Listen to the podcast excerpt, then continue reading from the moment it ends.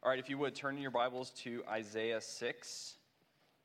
Isaiah uh, chapter 6. We are not in um, uh, any kind of a, a, series or one particular book of the Bible as we typically preach through books of the Bible. This is kind of how summer goes um, here at Redeemer. So we're going to be in Isaiah 6. However, this will connect to and be in, in the similar um, vein of thought if you were here last week and heard um, Scotty Friesen uh, preach. We're going to be in Isaiah chapter 6, that's Old Testament, one of the most famous prophets and one of the most, I would say, kind of uh, famous passages um, in the Bible. Um, all right, Mount Everest. Has anybody here climbed Mount Everest? Okay, didn't think so. All right. Um, Mount Everest. Mount Everest is one of the uh, Earth's highest mountains above sea level. It's on the um, China Nepal border. Um, it is close to 30,000 feet, 29,031 feet at their last measurement, however you measure a mountain. Um, it is so grand, so high, so overwhelming. It has brought thousands uh, of climbers who've attempted to peak it. I'm sure at this point we're at thousands have uh, peaked it. Um, nowadays, there's about an eight uh, week window that you can peak Mount Everest every year. Outside of that eight week window, you cannot climb it. Um, it, will, it will kill you, and there are traffic jams on the mountain uh, nowadays because so many people are drawn to try to peak and climb Mount Everest. It comes at great cost. It costs something like $70,000 uh, to peak Mount Everest. Um, that, that's, that's generally, on average, what it's going to cost you. I'm sure it could potentially cost a lot more. It's about a 10 week training process, but really, um, it's much longer than that. One climber who peaked it, Patrick Hollingworth, said it was really for him a 10 year process of learning to climb, of climbing other big mountains as he really um, had his uh, goals fixed on one day peaking Mount Everest. He said it, it was really a 10 year process. And even when you're done, they say that it takes months to recuperate physically um, and mentally. Besides that, besides uh, the, the cost of your money and time and all these things, ultimately, um, you're risking your life to climb Mount Everest, primarily because of its, its height.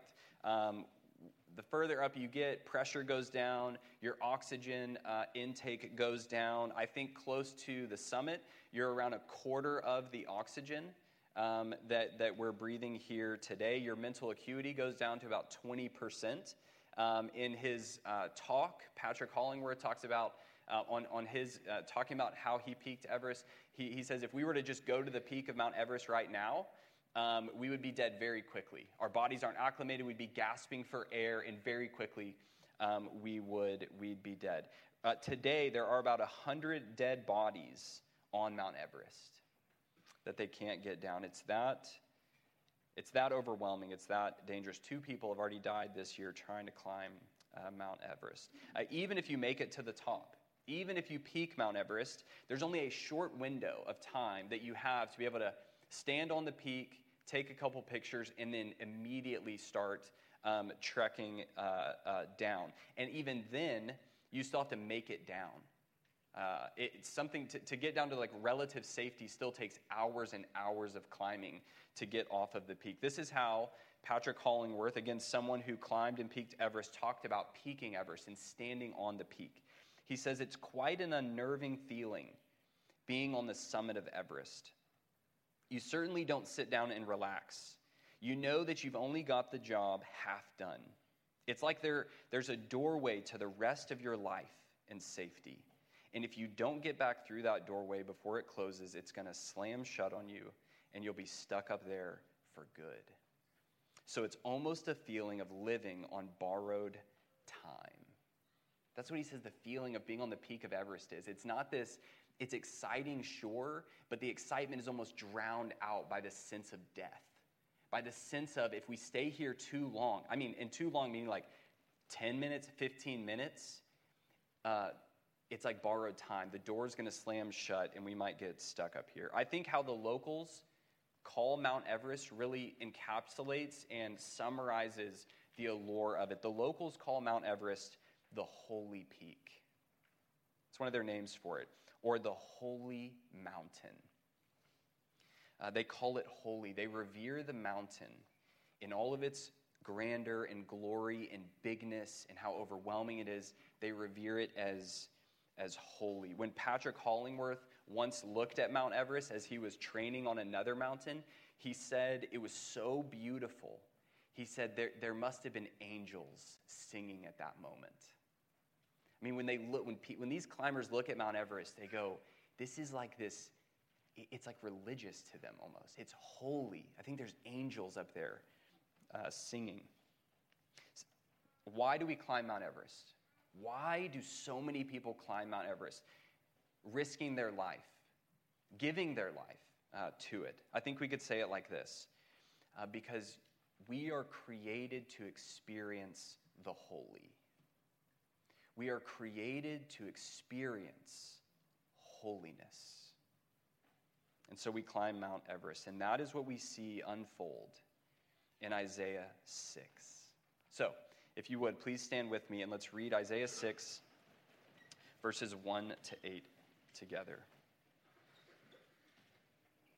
In the year that King Uzziah died, I saw the Lord sitting upon a throne, high and lifted up, and the train of his robe filled the temple. Above him stood the seraphim. Each had six wings. With two he covered his face, and with two he covered his feet, and with two he flew. And one called to another and said, Holy, holy, holy is the Lord of hosts. The whole earth is full of his glory. And the foundations of the thresholds shook at the voice of him who called, and the house was filled with smoke. And I said, Woe is me, for I am lost. For I am a man of unclean lips, and I dwell in the midst of a people of unclean lips. For my eyes have seen the King, the Lord of hosts. Then one of the seraphim flew to me, having in his hand a burning coal that he had taken with tongs from the altar. And he touched my mouth and said, Behold, this has touched your lips. Your guilt is taken away, and your sin atoned for. And I heard the voice of the Lord saying, Whom shall I send, and who will go for us? Then I said, Here I am, send me. And he said, Go and say to this people. Uh, this is the word of the Lord. All right, you may be seated.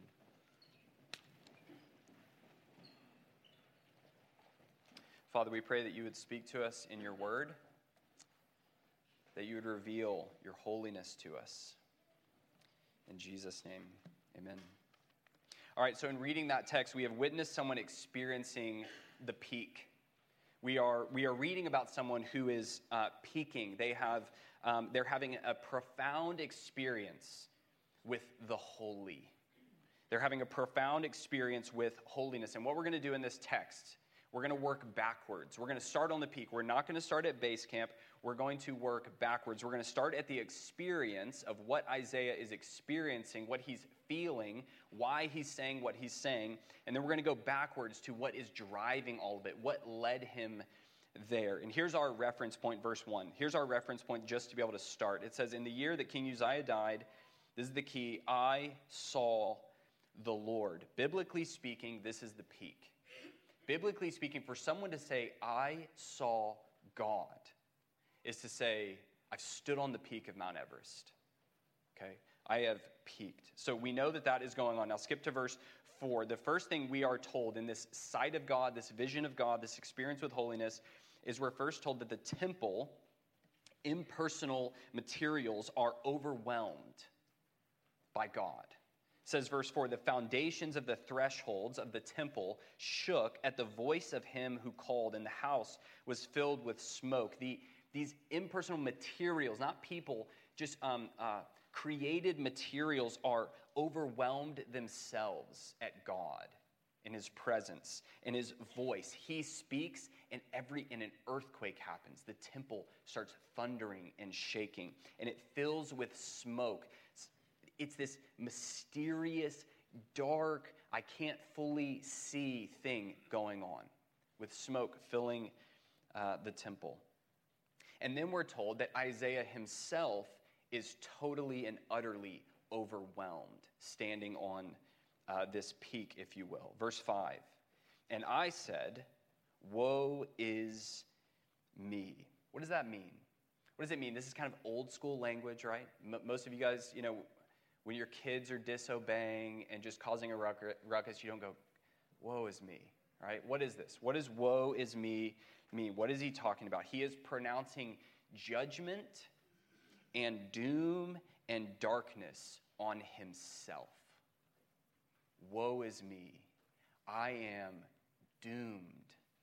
I am condemned under the judgment and sight of God. An example to understand the weight of this Jesus said of Judas, Judas, who betrayed Jesus, gave him over uh, to be executed and killed, completely betrayed him. Jesus said, Woe to that man.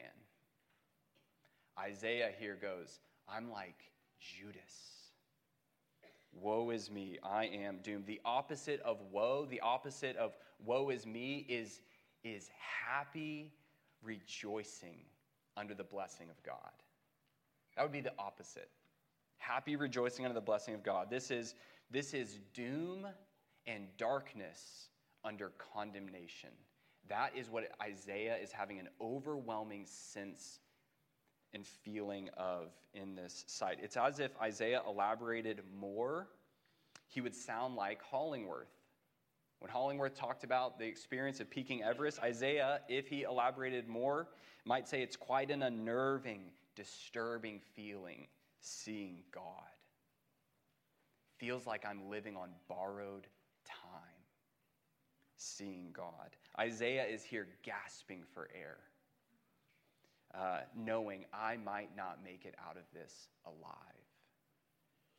Uh, John Calvin said this uh, Isaiah was overpowered by the presence of God, so that, like one who had lost his sense, he willingly plunged himself in darkness. Like one who despaired of life, he chose to die.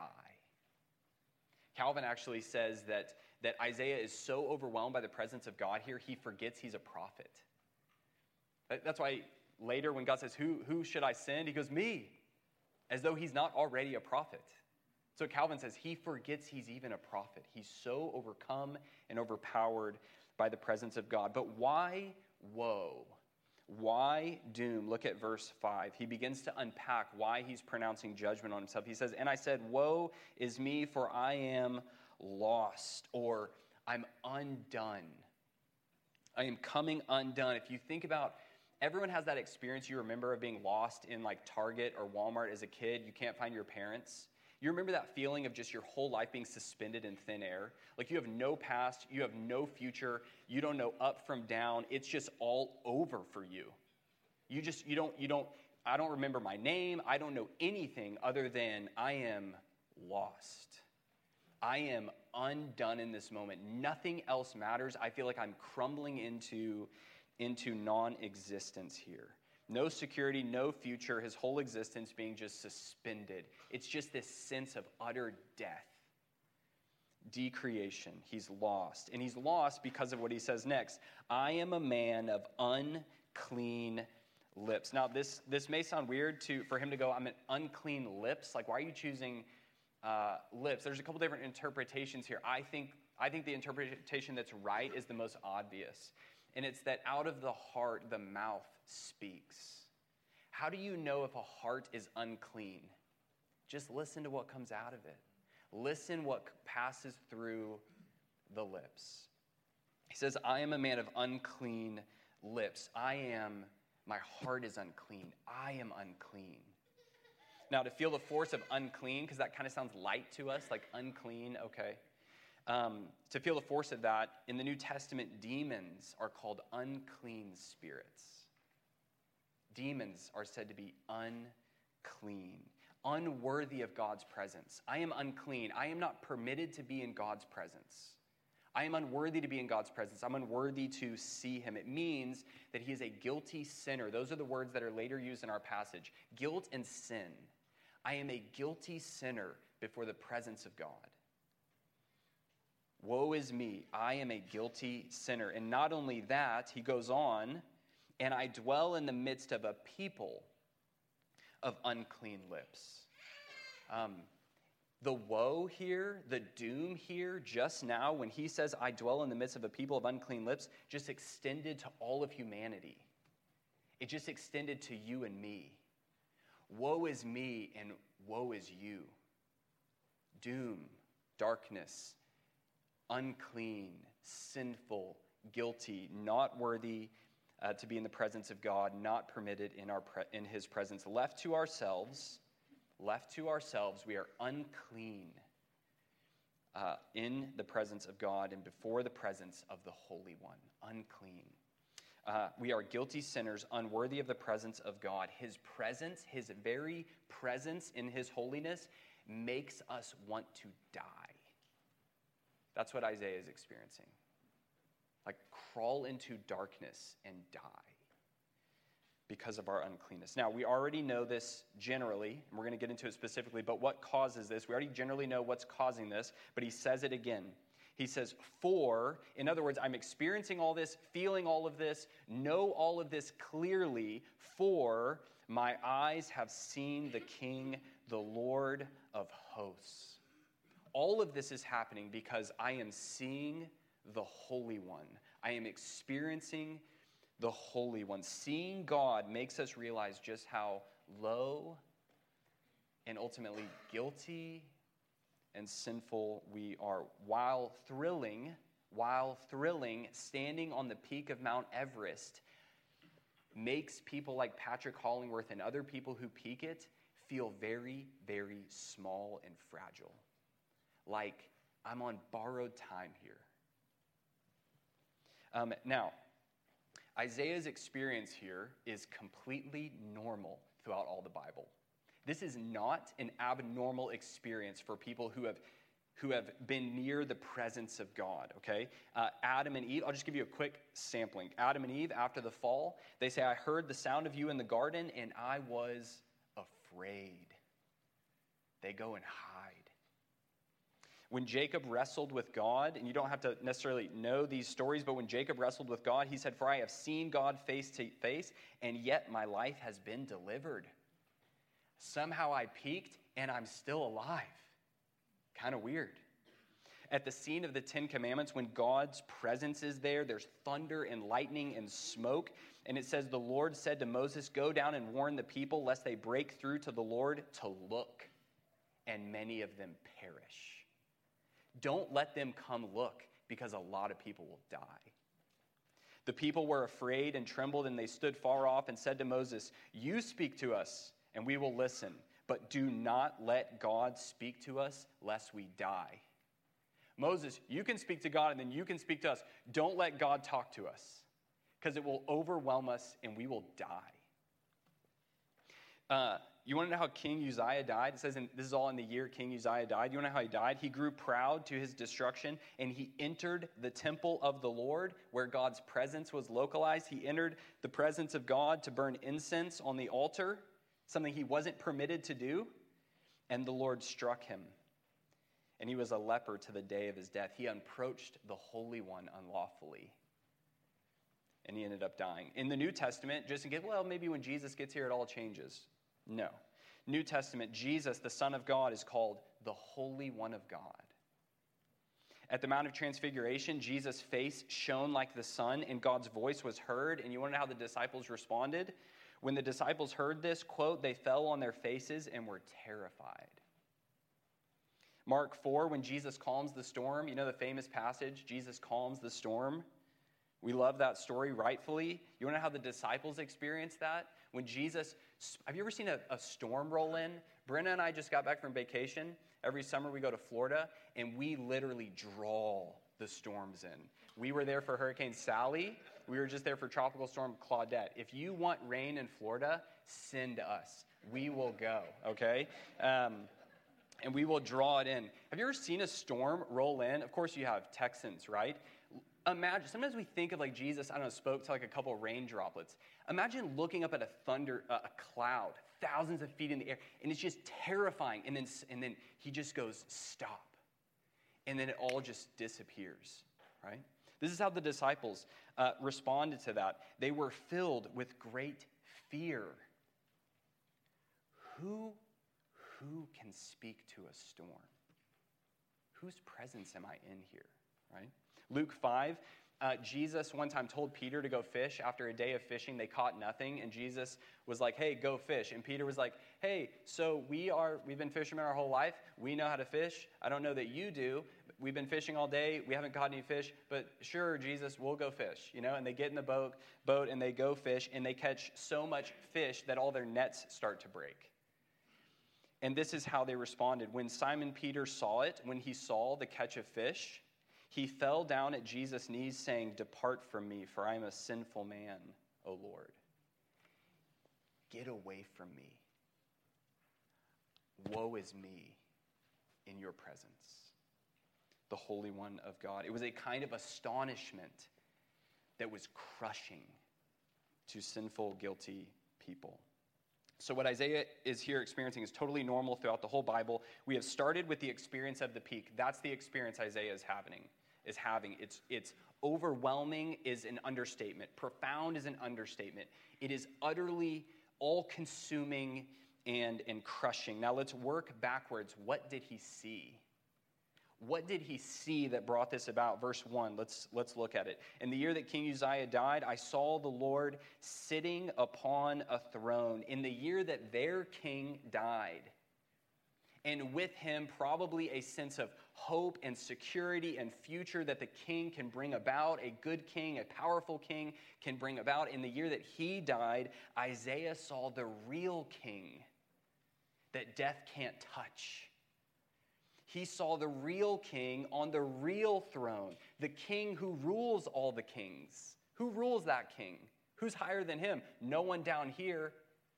He saw the king that rules the kings. He saw the Lord that rules the Lord sitting on his throne, happy, healthy, nothing can touch him, especially not death and he sees him continuing on high and lifted up. Other kings are of the dust. From dust they come, and to dust they return. But this king that Isaiah sees is higher and lifted up. While the kings of the earth look down on all of uh, the nations and the people, this king looks down to be able to see what's going on down here, to be able to see the other kings, to be able to see the other uh, lords. He's high and lifted up, and he goes on, and the train of his robe filled the temple. He is adorned in extravagance, and it's as if Isaiah is like, man, the floor of this temple looks so kind of wavy and soft and beautiful. What in the world is that? And then he gets to the walls, and it's kind of like, what is going on? And then he realizes that's his robe. It fills the entire temple. God is seated on his throne, and verse 2 above him stood the seraphim. Seraphim means flames. There's all sorts of ideas of what this means, but um, these are like these fiery angels. Uh, above him, each had six wings. With two, he covered his face. With face. With two, he covered his feet, and with two, he flew. If we saw these things, these creatures of God, today, we might do what John did in Revelation and fall down and try to worship them. These are magnificent creatures, and yet they are worshiping the King. They are worshiping the one who's high and lifted up. Even these sinless creatures, these are not sinful, fallen beings. These are, these are the angels of God who haven't fallen even they, they cover themselves, they cover their face, they cover their feet before the presence of God. And then we get to the, the, the, center of our passage in verse 3. And one called to another and said, Holy, holy, holy. This is the driving center of everything Isaiah is seeing and hearing and experiencing. What is he saying here? What are the angels saying here? Often we think of holiness as just another attribute of God. He's good, he's kind, he's tender, he's holy. Or, and even particularly, most of the time we think of holiness just in terms of sinless, as if they're saying, God, you're sinless, you're sinless, uh, you're sinless. But holiness, biblically, holiness here, while it includes that reality of God being sinless and, um, and righteous, is saying so much more um, it's really speaking to the sum total of who God is. R.C. Sproul, theologian R.C. Sproul, says that holy is really a synonym for God. In other words, they're, they're saying here, God, you are God alone. You are God alone. You are God alone. There is none like you. There's none like you. There's none like you. You are a cut above all. You are totally other and above all. You are incomparable. You are who you are, and there is none like you. That's what they are saying, and that's what they are singing. Uh, Mount Everest is not called the holy mountain merely because it's the highest, in other words if Mount Everest was the highest, but it was super easy to climb, it'd be like, oh, it's the highest, but it's easy to climb. There's just, it's not that big of a deal. It's, it's called holy by the locals because there's no other mountain like it. There's no mountain higher, there's no mountain harder to climb. It's just overwhelming and all of its glory and all of its grandeur. It's just a cut above the rest. It's the peak of all peaks. There's none like it. And so they call it holy. And this is repeated right? They say it three times Holy, holy, holy, because God's greatness is inexhaustible. They, they can't say it enough.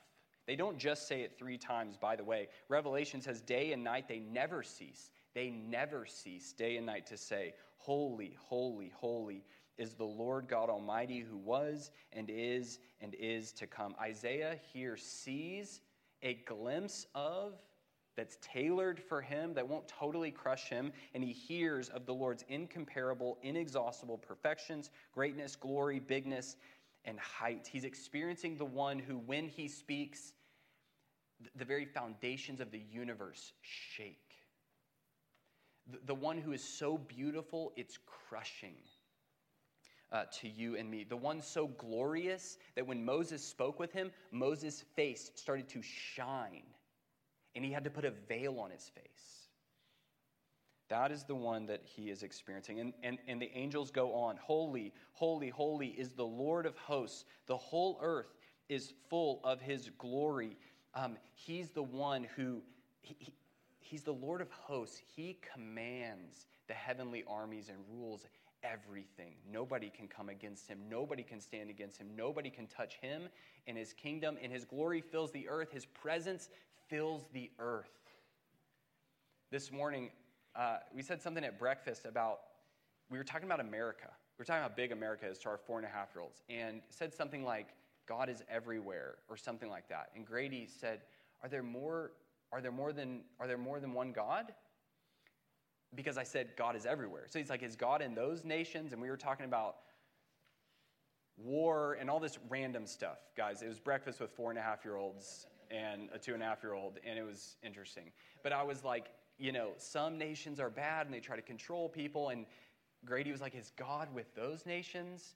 And I was like, Oh my word, I wish you were 12 or 27 so we could actually talk about this. I don't know how to explain this. Um, but I said, Well, God is everywhere. These are there more than one God? How is that possible? You know, there's got to be multiple gods if he's going to be in China too. You know, um, I said no. There's one God. He's everywhere. His presence fills the earth, His glory fills the earth. Now, this is what Isaiah is seeing and experiencing. He is seeing God in this revelation that God is giving him. Now, this, mouse, this may sound odd for me to say this in this moment, but we crave this. You and I are made for this. We crave it, whether you know it or not. It would be wrong for us to conclude that because Isaiah is experiencing this and his whole life is shaking and he's pronouncing doom on himself, it would be wrong for us to conclude to say, well, then I don't want anything to do with the presence of God. It would be wrong to say, well, then we're not made for the presence of God. We're not made to know God like that. We're not made to see God like that. Um, it, that, that would be the wrong conclusion. Revelation says that believers will for eternity be sheltered in the presence of God. We are made for the presence of God. Um, I'll say it like this uh, It's good. It's one thing for a groom to know a lot about his bride, soon to walk down the aisle. It's good, it's right to know a lot about her. But isn't it another thing to see her? for the groom to finally see her. It is good and right for us to crave the height of theological knowledge and information from God's word, and all of it should and does lead us to say, and I want to see him. I want to experience him. I want to know his presence. I want to have a profound experience and understanding, uh, personal understanding of his uh, presence. We, we crave this. You know, for all that the charismatic, our charismatic brothers and sisters in the church get wrong, and I spent time in the charismatic world, so I feel like I've got the uh, more freedom to pick on them than most. For all that they get wrong, you know, they don't get wrong their honest admission that they just want a profound experience with the presence of God. I mean, don't you want, I mean, wouldn't you say, I'd like to experience what Isaiah is experiencing? For all that they might get wrong, they are not wrong to admit to say, I just want a profound experience with the presence of God. And so, our you reformed world, our reformed family, it's okay to admit and to be honest that you just, I just want a profound experience with the presence of God. With Him. Yes, I want to know all about Him. And knowing more about Him makes me say, and I want to see Him. And I want to be with Him. Let's put it in biblical language. I want to I want to experience the shelter of his presence and I want to know it more. You know, it's good and it's right. Uh, we are, we crave this. Now, um, how do we enjoy it though? Let's, let's wrap this up here. How do we enjoy the presence of God when here Isaiah experiences the holy presence of God and it makes him say, Woe is me, I'm doomed? If we crave it, if we want if I want to see God and experience his holiness, um, but it leads Isaiah to, Woe is me, I'm doomed. Um, terror, how do we enjoy his presence? Verse 6. Verse 6 Then one of the seraphim flew to me, having in his hand a burning coal that he had taken with tongs from the altar, and he touched my mouth. Remember, Isaiah said, I'm a man of unclean lips and then God begins to d- deal directly with the problem. I am guilty and I am sinful. This is seen most clearly because out of the heart the mouth speaks, and so God begins to deal directly with his sin, directly with his guilt, directly with the reason that he's pronouncing woe and doom on himself. And he brings a, a, a burning coal and he touches his lips. Dead flesh dead flesh. I'd imagine the smell if that's you. Imagine what you would smell. You'd smell dead flesh. And he said, quote, Behold, this has touched your lips. Your guilt is taken away, your sin atoned for. First, in this passage, Isaiah knows himself only to be a guilty sinner in the presence of a holy God, and this is necessary. Don't resist this work of the Holy Spirit. Don't resist the work of God to humble you, to, to, to show you who you really are in our sin and in our guilt. But now, now, Isaiah knows that his guilt is gone, his sin is paid for, and he is safe in the presence of God. And he's done absolutely nothing. He didn't change his heart, he didn't change his lips. He didn't do anything. God did everything. Suddenly, he is standing on the peak, knowing I'm totally safe here. This was my death and my doom a second ago, and now I'm totally safe and secure here because his guilt was taken away, his sin was atoned for. And we see this more clearly in verse 8. And I heard the voice of the Lord saying, Whom shall I send, and who will go for us?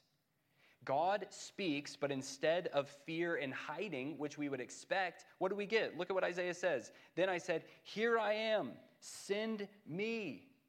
First, Isaiah knows that he's guilty in the presence of God, and it's, and it's hopefully he doesn't see me. Woe is me. Hopefully, I get out of this unscathed and, and he just doesn't notice that I'm here.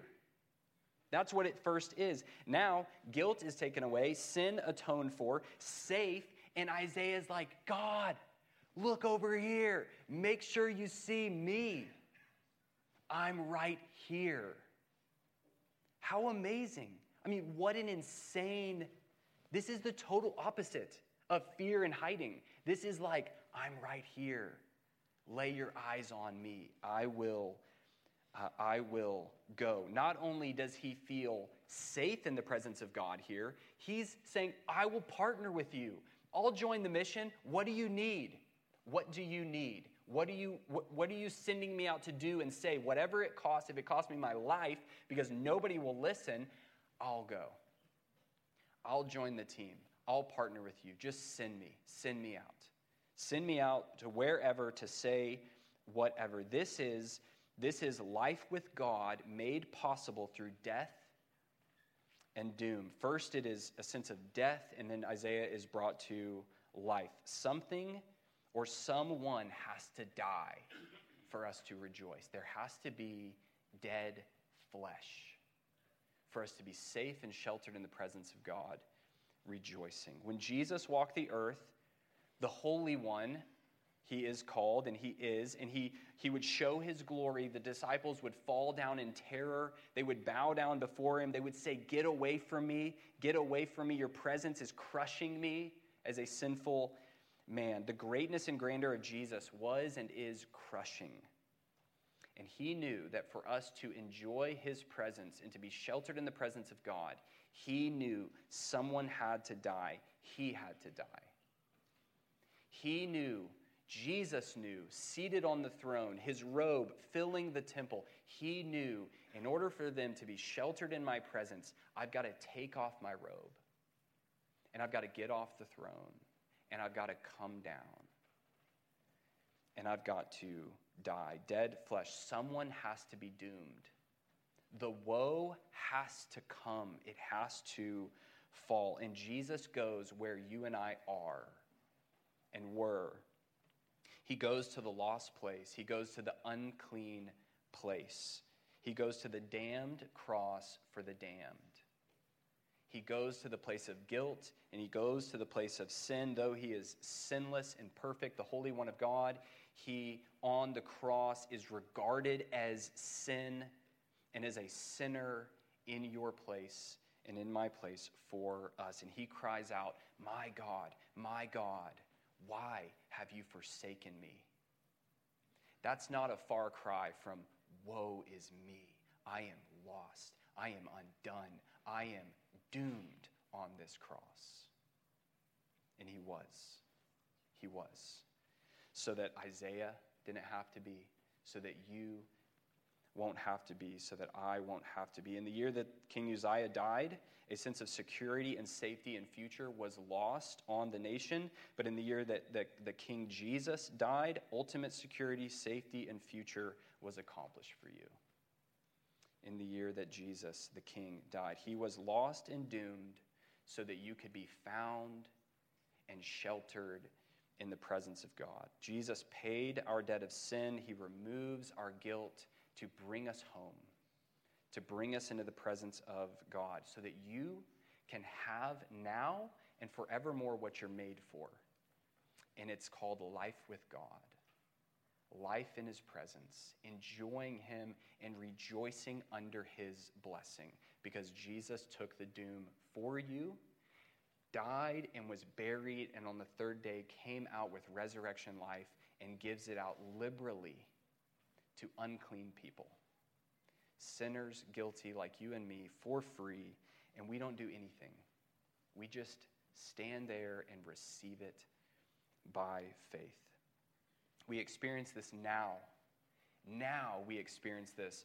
Don't expect an Isaiah 6 experience now. Not yet. But we do have the down payment. We have the guarantee of the Holy Spirit, don't we? We have the Holy Spirit God's presence with us now, most of your Christian life will feel very ordinary, though. But the day is coming when you will either wake up in the presence of God or Jesus will return. And forevermore, as Revelation says, you will live before the throne of God, sheltered in his presence. All because Jesus lived for you, died for you, and has risen from the grave. All right, amen.